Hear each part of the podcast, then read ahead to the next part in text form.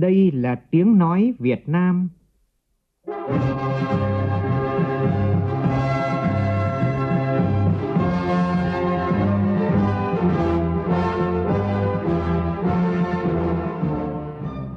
là tiếng nói Việt Nam, phát thanh từ Hà Nội, thủ đô nước Cộng hòa xã hội chủ nghĩa Việt Nam.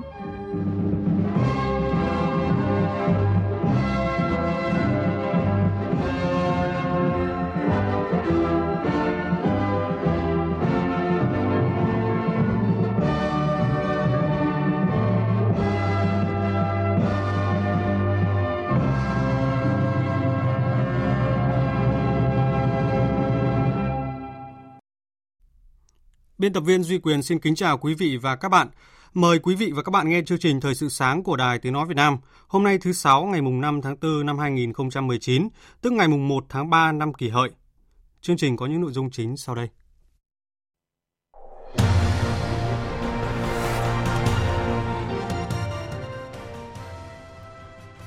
Chủ tịch Quốc hội Nguyễn Thị Kim Ngân và đoàn đại biểu cấp cao Quốc hội thăm cán bộ nhân viên Đại sứ quán Việt Nam tại Vương quốc Bỉ, phái đoàn Việt Nam tại EU và gặp mặt đại diện cộng đồng người Việt Nam hiện đang sinh sống học tập tại Bỉ. Phó Thủ tướng Thường trực Chính phủ Trương Hòa Bình, Chủ tịch Ủy ban An toàn Giao thông Quốc gia chỉ đạo xử lý nghiêm vụ tai nạn giao thông đặc biệt nghiêm trọng tại tỉnh Vĩnh Phúc. Xuất khẩu nông lâm thủy sản tháng 3 đạt 3,3 tỷ đô la Mỹ. Trong phần tin thế giới, Thái Lan tổ chức bầu cử lại ở 6 khu vực. Một số nước thuộc Liên minh châu Âu EU có thể trục xuất công dân Anh nếu Brexit không thỏa thuận. Trong chương trình, biên tập viên Đài Tiếng Nói Việt Nam có bình luận nhan đề Không để nền công vụ thương nhau.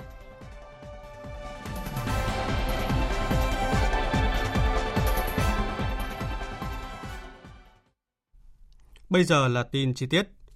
Chiều qua theo giờ địa phương, tức tối qua theo giờ Việt Nam, tại trụ sở Ủy ban châu Âu EC ở Bruxelles, Bỉ, Chủ tịch Quốc hội Nguyễn Thị Kim Ngân đã hội kiến với Chủ tịch Ủy ban châu Âu Jean-Claude Juncker. Tin của phóng viên Lê Tuyết. Chủ tịch Ủy ban châu Âu nhấn mạnh, cá nhân ông có tình cảm rất lâu với Việt Nam. Từ thời còn trẻ, lần đầu tiên ông xuống đường biểu tình là để phản đối cuộc chiến tranh xâm lược Việt Nam. Vì hiểu rằng Việt Nam đã phải chịu quá nhiều thảm họa chiến tranh, nên ông Jean-Claude Juncker đánh giá rất cao hành trình, ấn tượng của Việt Nam trong những năm qua. Chủ tịch Quốc hội Nguyễn Thị Kim Ngân cảm ơn Chủ tịch EC vì những tình cảm tốt đẹp dành cho nhân dân Việt Nam và đã trình ký Hiệp định Thương mại Tự do Việt Nam Liên minh châu Âu lên Hội đồng châu Âu. Liên quan đến nội dung này, Chủ tịch EC nhấn mạnh, mặc dù hai bên rất đồng thuận về quan điểm phê chuẩn EVFTA càng sớm càng tốt, nhưng hiệp định này còn cần được Nghị viện châu Âu đồng thuận và Hiệp định Bảo hộ Đầu tư IPA còn cần nhận được sự đồng thuận của các nghị viện thành viên trong khối Liên minh châu Âu. Nhân dịp này, Chủ tịch Quốc hội Nguyễn Thị Kim Ngân và Chủ tịch EC cùng trao đổi về một số nội dung liên quan đến EVFTA và cho rằng hai bên cần sớm thúc đẩy tiến trình ký phê chuẩn EVFTA vì hiệp định này rất quan trọng, có lợi cho cả Việt Nam, EU cùng các nước thành viên EU. Chủ tịch Quốc hội Nguyễn Thị Kim Ngân khẳng định Quốc hội Việt Nam luôn giám sát chặt chẽ việc thực hiện pháp luật để đảm bảo quyền kinh doanh đầu tư của người dân doanh nghiệp. Với những vấn đề còn có nhận thức khác nhau, hai bên đã tổ chức nhiều cuộc đối thoại để hiểu nhau hơn.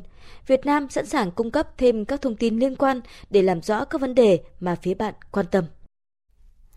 Trước đó cùng ngày, Chủ tịch Quốc hội Nguyễn Thị Kim Ngân và đoàn đại biểu cấp cao Quốc hội đã đến thăm cán bộ, nhân viên Đại sứ quán Việt Nam tại Vương quốc Bỉ, phái đoàn Việt Nam tại EU và gặp mặt đại diện cộng đồng người Việt đang sinh sống học tập tại Bỉ. Phóng viên Lê Tuyết tiếp tục thông tin. Báo cáo với Chủ tịch Quốc hội Nguyễn Thị Kim Ngân, Đại sứ Vũ Anh Quang cho biết, Đại sứ quán Việt Nam tại Bỉ và Phái đoàn Việt Nam tại EU là một trong những cơ quan đại diện trọng điểm của Việt Nam tại châu Âu. Chủ tịch Quốc hội biểu dương những nỗ lực của Đại sứ quán Việt Nam tại Bỉ và phái đoàn Việt Nam tại EU, khẳng định Đảng, Nhà nước, trong đó có Quốc hội, luôn dành sự quan tâm, ủng hộ và tạo điều kiện để các cơ quan đại diện ở nước ngoài hoạt động thuận lợi nhất, góp phần phục vụ công cuộc bảo vệ, xây dựng và phát triển đất nước. Nếu có khó khăn vướng mắc, Chủ tịch Quốc hội đề nghị Đại sứ quán Việt Nam và phái đoàn Việt Nam kịp thời phản ánh để có giải pháp tháo gỡ. Cộng đồng người Việt Nam tại Bỉ hiện có khoảng 13.000 người, trong đó có khoảng 250 du học sinh. Cộng đồng người Việt tại Bỉ luôn tuân thủ tốt pháp luật và hòa nhập rất tốt với người dân sở tại. Đồng thời, vẫn lưu giữ được bản sắc văn hóa của người Việt, luôn hướng về quê hương Tổ quốc. Trò chuyện với cộng đồng người Việt Nam tại Bỉ, Chủ tịch Quốc hội cho rằng Tôi ờ, rất là ấn tượng về cái báo cáo của Chủ tịch Tổng hội về người Việt ở Bỉ và đây là một cộng đồng có thể nói là rất là tích cực, đoàn kết. Bà con ở đây rất là quan tâm tới quê hương đất nước và có sự gắn bó với đại sứ quán. Và đại sứ cũng là phải thực hiện cái nhiệm vụ là bảo hộ quyền công dân. Bà con có thể là yên tâm đây là cái ngôi nhà chung của người Việt của chúng ta. Những cái khó khăn những cái tâm tư tình cảm nguyện vọng muốn đóng góp về quê nhà thì bà con cứ phản ánh. Chủ tịch Quốc hội chia sẻ rất vui vì cộng đồng người Việt Nam tại Bỉ duy trì được văn hóa người Việt, gắn kết với nhau và đặc biệt là tổ chức các lớp dạy tiếng Việt cho các thế hệ thứ ba, thứ tư.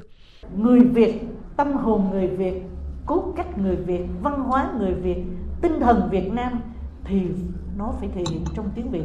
Do đó các thế hệ ông bà cha mẹ phải cố gắng làm sao dạy cho con cháu chúng ta giữ gìn được tiếng Việt ở đâu có người Việt Nam thì chỗ đó có tiếng Việt à, có thể hết thế hệ này thế hệ khác nhưng đừng để tiếng Việt mất đi Chương trình thời sự sáng tiếp tục với những tin tức trong nước đáng chú ý.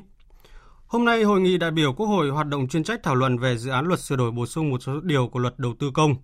Trước đó thì vào ngày hôm qua tại hội nghị đại biểu Quốc hội hoạt động chuyên trách để thảo luận góp ý về 3 dự án luật trình Quốc hội xem xét thông qua tại kỳ họp thứ 7 thảo luận về dự án luật giáo dục sửa đổi về các nội dung xây dựng một chương trình, một bộ sách giáo khoa chung cho cả nước. Nhiều đại biểu đề nghị bỏ kỳ thi tốt nghiệp trung học phổ thông, chỉ thực hiện kỳ thi tuyển sinh vào cao đẳng đại học. Chiều cùng ngày thảo luận về dự án luật thi hành án hình sự sửa đổi, nhiều đại biểu bày tỏ tán thành việc các trại giam phối hợp với doanh nghiệp, tổ chức và cá nhân để tổ chức cho phạm nhân lao động ngoài trại giam. Tuy nhiên vẫn còn không ít ý kiến băn khoăn khi cho rằng việc cho phạm nhân lao động ngoài trại giam sẽ phát sinh nhiều vấn đề phức tạp. Kết luận phiên thảo luận, Phó Chủ tịch Quốc hội Uông Chu Lưu cho rằng Bộ Công an cần tiếp tục xây dựng báo cáo tổng kết đầy đủ, đánh giá mặt thuận, mặt chưa thuận về chủ trương thí điểm tổ chức cho phạm nhân lao động ngoài trại giam.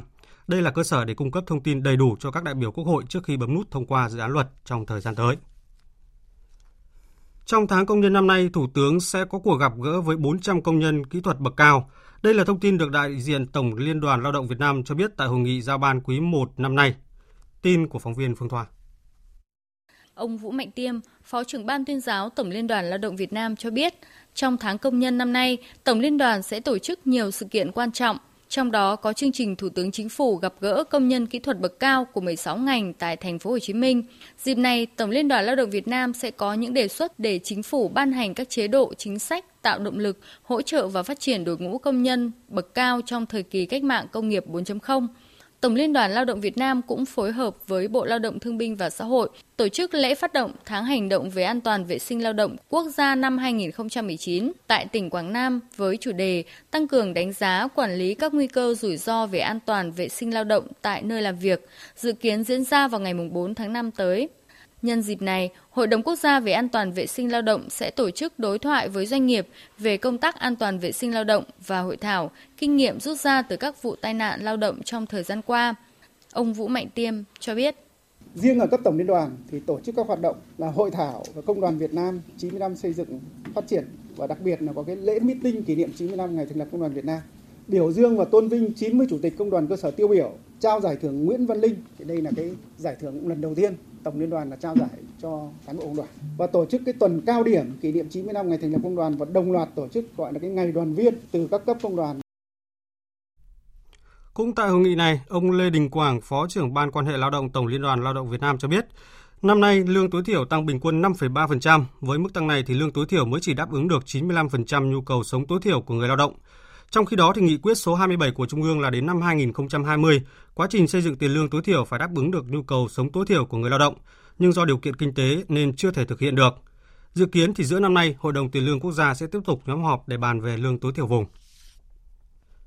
Sáng nay tại Hà Nội, Bộ Nông nghiệp và Phát triển Nông thôn họp báo thường kỳ quý 1 năm 2019. Phóng viên Minh Long thông tin.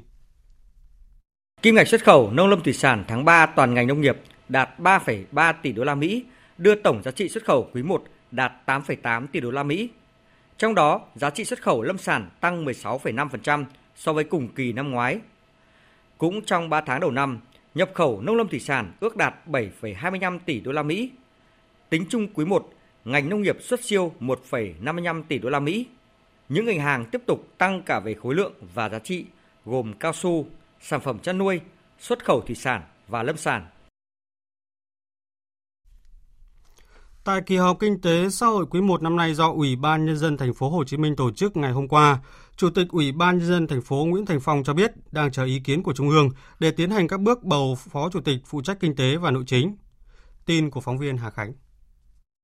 Theo đó, Chủ tịch Ủy ban dân thành phố Hồ Chí Minh Nguyễn Thành Phong cho biết đã hoàn thành quy trình 5 bước và đang chờ ý kiến trung ương để tiến hành các bước bầu và chờ Thủ tướng phê duyệt đối với Phó Chủ tịch phụ trách kinh tế nội chính và sắp tới đây là làm quy trình đối với Phó Chủ tịch phụ trách văn hóa xã hội. Vấn đề nhân sự của thành phố sẽ được đưa ra bàn bạc tại kỳ họp bất thường của Hội đồng nhân dân thành phố vào chiều ngày 8 tháng 4 tới và tại kỳ họp này cũng sẽ tiến hành miễn nhiệm chức danh Phó Chủ tịch Ủy ban nhân dân thành phố Hồ Chí Minh đối với ông Huỳnh Cách Mạng vừa được bổ nhiệm làm Phó trưởng ban thường trực ban tổ chức thành ủy. À, hiện nay là phải chia việc nhau nhau thí dụ như giờ. À, trước đây là giao đồng chí Phó Chủ tịch phụ trách lĩnh vực kinh tế đảm nhận mảng gì? Thì bây giờ phải cắt ra. À, tôi à, đảm nhận một số việc anh liên đảm nhận số việc.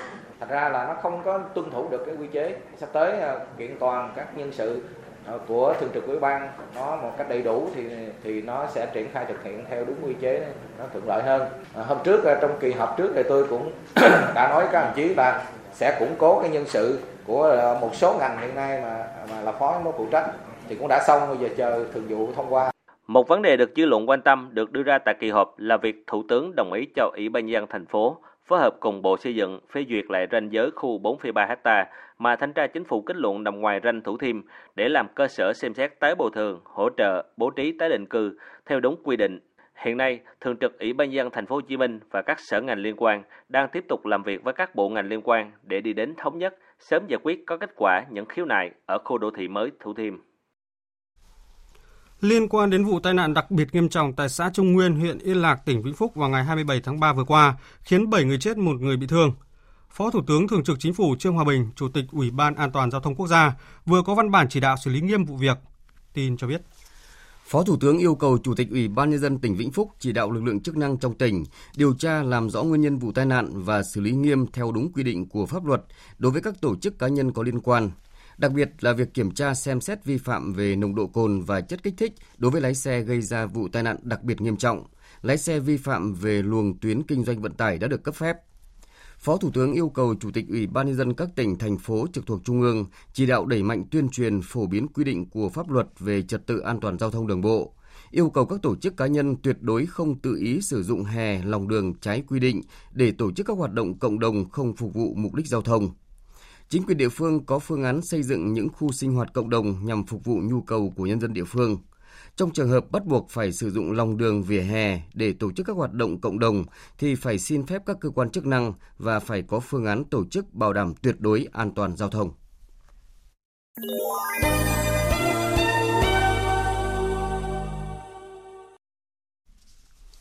Hôm qua, các chính phủ thuộc Hiệp hội các quốc gia Đông Nam Á ASEAN cùng Ngân hàng Phát triển châu Á ADB và các nhà tài trợ phát triển lớn đã khởi động một sáng kiến nhằm thúc đẩy hơn 1 tỷ đô la Mỹ đầu tư vào các dự án phát triển hạ tầng tại 10 nước thành viên ASEAN.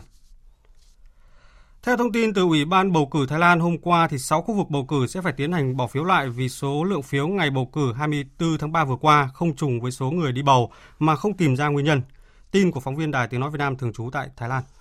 Cử tri tại 6 khu vực bầu cử ở Thái Lan, trong đó có hai khu vực tại tỉnh Lampang và một ở thủ đô Bangkok, sẽ phải đi bỏ phiếu lại để chọn ra hạ nghị sĩ. Nguyên nhân được Ủy ban bầu cử nước này phát đi là do số lượng phiếu bầu không trùng khớp với số lượng cử tri mà không thể tìm ra lý do. Việc ấn định ngày bầu cử lại sẽ được Ủy ban bầu cử Thái Lan công bố cụ thể sau Tết cổ truyền của Thái Lan, tức sau ngày 17 tháng 4. Ngoài 6 khu vực phải bầu cử lại, Ủy ban bầu cử Thái Lan cũng đưa ra quyết định kiểm phiếu lại với hai khu vực bầu cử thuộc tỉnh Nam Phong và Khòn Kèn. Kết quả bầu cử cuối cùng của cuộc bầu cử tại Thái Lan vẫn sẽ được công bố vào ngày 9 tháng 5. Một tài liệu mật vừa hé lộ từ Ủy ban châu Âu cho thấy các nước EU có quan điểm khác nhau trong cách đối xử với công dân Anh trong trường hợp Brexit diễn ra không có thỏa thuận. Trong đó một vài nước có thể trục xuất công dân Anh. Phóng viên Quang Dũng, thường trú Đài Tiếng Nói Việt Nam tại Pháp, theo dõi khu vực Tây Âu đưa tin. Tài liệu bị dò dỉ được cho là văn bản của Ủy ban châu Âu tập hợp ý kiến của các nước thành viên Liên minh châu Âu về cách thức đối xử với công dân Vương quốc Anh trong trường hợp nước Anh rời khỏi Liên minh châu Âu trong thời gian tới mà không có thỏa thuận. Theo nội dung tài liệu này, Đa số các nước trong thời gian đầu vẫn duy trì quy chế bình thường cho công dân Anh và không xem những người này là đang cư trú bất hợp pháp. Tuy nhiên, Đan Mạch và Áo cân nhắc không cho phép công dân Anh ở lại trên các nước này vì lý do an ninh. Một vài nước khác có thể áp dụng các biện pháp tương tự. Theo con số được cơ quan thống kê châu Âu Eurostat đưa ra, đến cuối năm 2017 có khoảng hơn 780.000 công dân Anh đang sinh sống tại các nước Liên minh châu Âu, trong đó đông nhất là tại Tây Ban Nha với gần 300.000 người, tiếp đến là tại Pháp hơn 150.000 và Đức gần 100.000 người.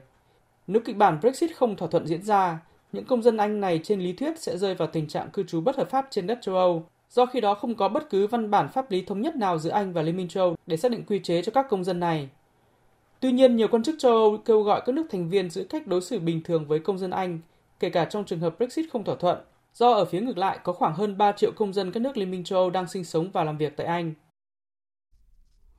Tổng thư ký Liên Hợp Quốc Antonio Guterres đã hối thúc các bên tham chiến tại Libya không để căng thẳng leo thang.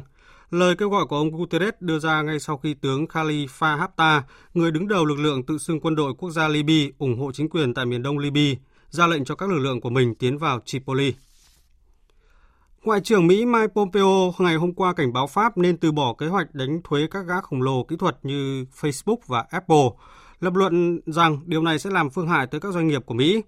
Ông Pompeo đã nêu ra sự phản đối của mình tại cuộc gặp Ngoại trưởng Pháp Jean-Yves Le Drian tại thủ đô Washington nhân kỷ niệm 70 năm ngày thành lập Tổ chức Hiệp ước Bắc Đại Tây Dương NATO. Tiếp theo chương trình là một số thông tin về thể thao đáng chú ý.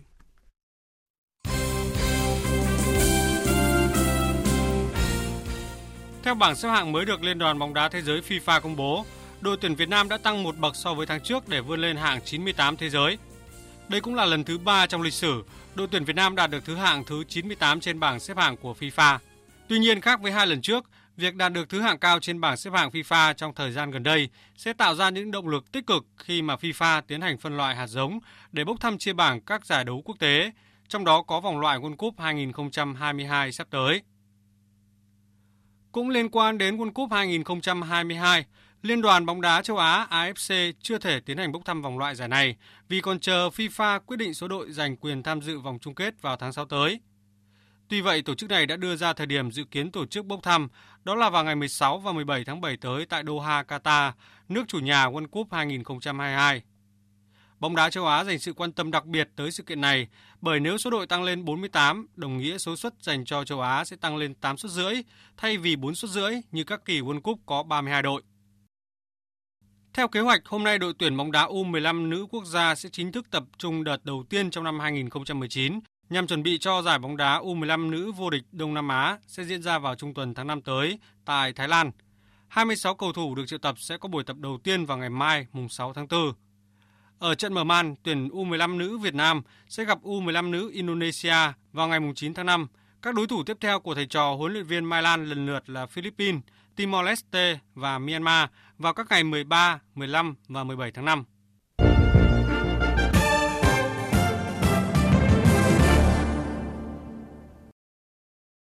Thưa quý vị, thưa các bạn, câu chuyện bố trí công việc cho ông Tất Thành Cang ở thành phố Hồ Chí Minh và ông Ngô Văn Tuấn ở Thanh Hóa vừa qua khiến dư luận dậy sóng. Dậy sóng là bởi hai ông từng bị kỷ luật vì có sai phạm rất nghiêm trọng mà lại được xếp vào vị trí lãnh đạo.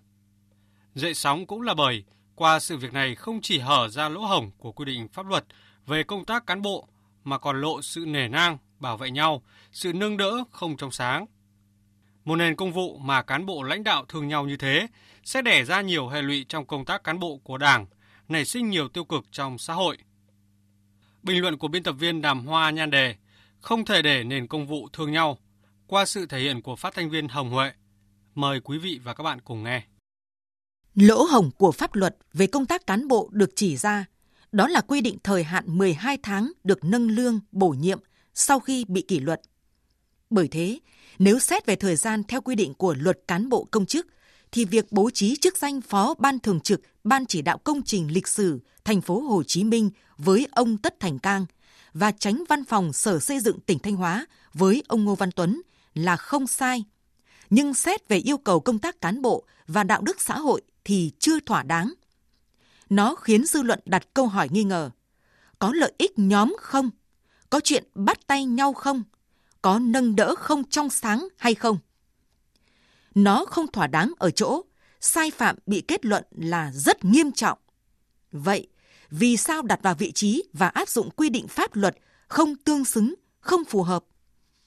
Nó không thỏa đáng khi hiện nay, hơn lúc nào, Đảng ta rất quan tâm đến công tác cán bộ, đặc biệt đang trong giai đoạn chuẩn bị đội ngũ cán bộ cho Đại hội 13 của Đảng. Những nghị quyết, chỉ thị, quy định liên quan đến công tác cán bộ, đảng viên được ban hành thời gian qua. Thái độ kiên quyết, không né tránh khi thải loại cán bộ, đảng viên tự diễn biến, tự chuyển hóa là minh chứng cho quyết tâm xây dựng đội ngũ cán bộ đủ sức gánh vác công việc của dân, của nước. Vậy, vì sao cố vớt vát trọng dụng cán bộ từng làm méo mó hình ảnh công bộc trong lòng dân? Phải chăng chưa thoát khỏi cái mũ hình thức, còn nề nang, dễ dãi, xuê xoa khi đánh giá cán bộ? Phải chăng vì thương nhau mà không dám thẳng thắn nêu quan điểm phê bình cán bộ? Nó còn không thỏa đáng khi người chống tham nhũng thẳng thắn đấu tranh, phê bình cái sai thì bị trù dập, bố trí vào vị trí trái với khả năng trình độ chuyên môn, thậm chí cho ngồi chơi sơi nước. Trong khi người từng quyền cao chức trọng với sai phạm rất nghiêm trọng vẫn được ưu ái đặt vào vị trí lãnh đạo. Từ lỗ hổng luật pháp, từ những cái không thỏa đáng ấy đẻ ra nhiều hệ lụy trong công tác cán bộ, nhiều tiêu cực trong xã hội. Đó là chuyện cán bộ đảng viên dù làm sai vẫn ung dung, vì chỉ sau 12 tháng là lại được cất nhắc như thường. Là thái độ coi thường pháp luật, bất tuân thủ pháp luật, để rồi sai phạm, nối tiếp sai phạm, dẫn đến lộng quyền, lạm quyền, là chuyện mất niềm tin, gây bất bình trong dư luận, gây nên những bất ổn trong xã hội, ảnh hưởng đến sự tồn vong của chế độ và sinh mệnh chính trị của Đảng. Sinh thời, Chủ tịch Hồ Chí Minh luôn coi trọng công tác tự phê bình và phê bình. Người cho rằng, mục đích phê bình cốt để giúp nhau sửa chữa, giúp nhau tiến bộ. Cốt để sửa đổi cách làm việc cho tốt hơn, đúng hơn. Cốt đoàn kết và thống nhất nội bộ. Tổng Bí thư, Chủ tịch nước Nguyễn Phú Trọng cũng nêu quan điểm khi xử lý sai phạm. Phải nhìn về tương lai, xem hướng phát triển, chứ không phải đánh một đòn chết luôn, không phải dập cho người ta không thể ngóc đầu lên được. Bởi thế, bố trí công việc, bổ nhiệm chức danh, sắp xếp vị trí sau kỷ luật là yêu cầu của công tác cán bộ. Nhưng, một yêu cầu không kém phần quan trọng, đó là phải xem xét, thấu lý, đạt tình về con người sai phạm, mức độ và hành vi sai phạm, ảnh hưởng của sai phạm ấy với xã hội, với công tác quản lý, điều hành của nhà nước, với niềm tin của người dân vào chủ trương, vào đội ngũ cán bộ của Đảng để đưa ra quyết định đúng đắn, quy định cụ thể, đúng pháp luật, hợp lòng dân. Những bài học về công tác quy hoạch, bổ nhiệm cán bộ, đặc biệt từ sau đại hội 12 của Đảng cho thấy phải nghiêm chỉnh thực hiện tự phê bình và phê bình mới xây dựng được lòng tin của dân vào đội ngũ cán bộ của Đảng, mới không còn cán bộ khiến dư luận đặt câu hỏi hoài nghi, phải dậy sóng bất bình. Quý vị và các bạn vừa nghe bình luận của biên tập viên Đài Tiếng Nói Việt Nam với nhan đề Không thể để nền công vụ thương nhau. Dự báo thời tiết Phía Tây Bắc Bộ có mưa rào và rông vài nơi, trưa chiều trời nắng gió nhẹ, nhiệt độ từ 20 đến 30 độ. Phía Đông Bắc Bộ có mưa vài nơi, trưa chiều trời nắng, gió đông đến đông nam cấp 2, cấp 3, nhiệt độ từ 20 đến 29 độ. Các tỉnh từ Thanh Hóa đến Thừa Thiên Huế ngày nắng, chiều tối và đêm có mưa rào và rông vài nơi, gió nhẹ. Trong cơn rông có khả năng xảy ra lốc xét và gió giật mạnh, nhiệt độ từ 22 đến 31 độ. Các tỉnh ven biển từ Đà Nẵng đến Bình Thuận ngày nắng, chiều tối và đêm có mưa rào và rông vài nơi, gió đông đến đông nam cấp 2, cấp 3. Trong cơn rông có khả năng xảy ra lốc xét và gió giật mạnh, nhiệt độ từ 23 đến 34 độ. Tây Nguyên ngày nắng, chiều tối và đêm có mưa rào và rông vài nơi, gió nhẹ, trong cơn rông có khả năng xảy ra lốc xét và gió giật mạnh, nhiệt độ từ 19 đến 34 độ. Nam Bộ ngày nắng, chiều tối có mưa rào và rông rải rác, đêm có mưa rào vài nơi, gió nhẹ. Trong cơn rông có khả năng xảy ra lốc xét và gió giật mạnh, nhiệt độ từ 24 đến 34 độ. Khu vực Hà Nội có mưa vài nơi, trưa chiều trời nắng, gió đông đến đông nam cấp 2, cấp 3, nhiệt độ từ 21 đến 29 độ. Tiếp theo là dự báo thời tiết biển. Vịnh Bắc Bộ có mưa rào và rông vài nơi, tầm nhìn xa trên 10 km, gió Đông Bắc đến Đông cấp 3, cấp 4. Vùng biển từ Quảng Trị đến Quảng Ngãi, Bình Định đến Ninh Thuận có mưa rào và rông vài nơi, tầm nhìn xa trên 10 km, gió nhẹ. Vùng biển từ Bình Thuận đến Cà Mau không mưa, tầm nhìn xa trên 10 km, gió đông đến đông bắc cấp 3, cấp 4. Vùng biển từ Cà Mau đến Kiên Giang bao gồm cả Phú Quốc có mưa rào và rông vài nơi, tầm nhìn xa trên 10 km, gió nhẹ. Khu vực Bắc và giữa Biển Đông, khu vực Nam Biển Đông có mưa rào và rông vài nơi, tầm nhìn xa trên 10 km, gió Đông Bắc đến Đông cấp 3, cấp 4. Khu vực quần đảo Hoàng Sa thuộc thành phố Đà Nẵng và khu vực quần đảo Trường Sa thuộc tỉnh Khánh Hòa có mưa rào và rông vài nơi, tầm nhìn xa trên 10 km, gió Đông Bắc đến Đông cấp 3. Vịnh Thái Lan có mưa rào và rông vài nơi, tầm nhìn xa trên 10 km, gió nhẹ. Thông tin về thời tiết vừa rồi cũng đã kết thúc chương trình Thời sự sáng nay của Đài Tiếng Nói Việt Nam. Chương trình do biên tập viên Duy Quyền biên soạn và thực hiện, cùng sự tham gia của phát thanh viên Hoàng Sang, kỹ thuật viên Nguyễn Hằng, chịu trách nhiệm nội dung Giang Trung Sơn. Kính chào và hẹn gặp lại quý vị và các bạn trong các chương trình sau.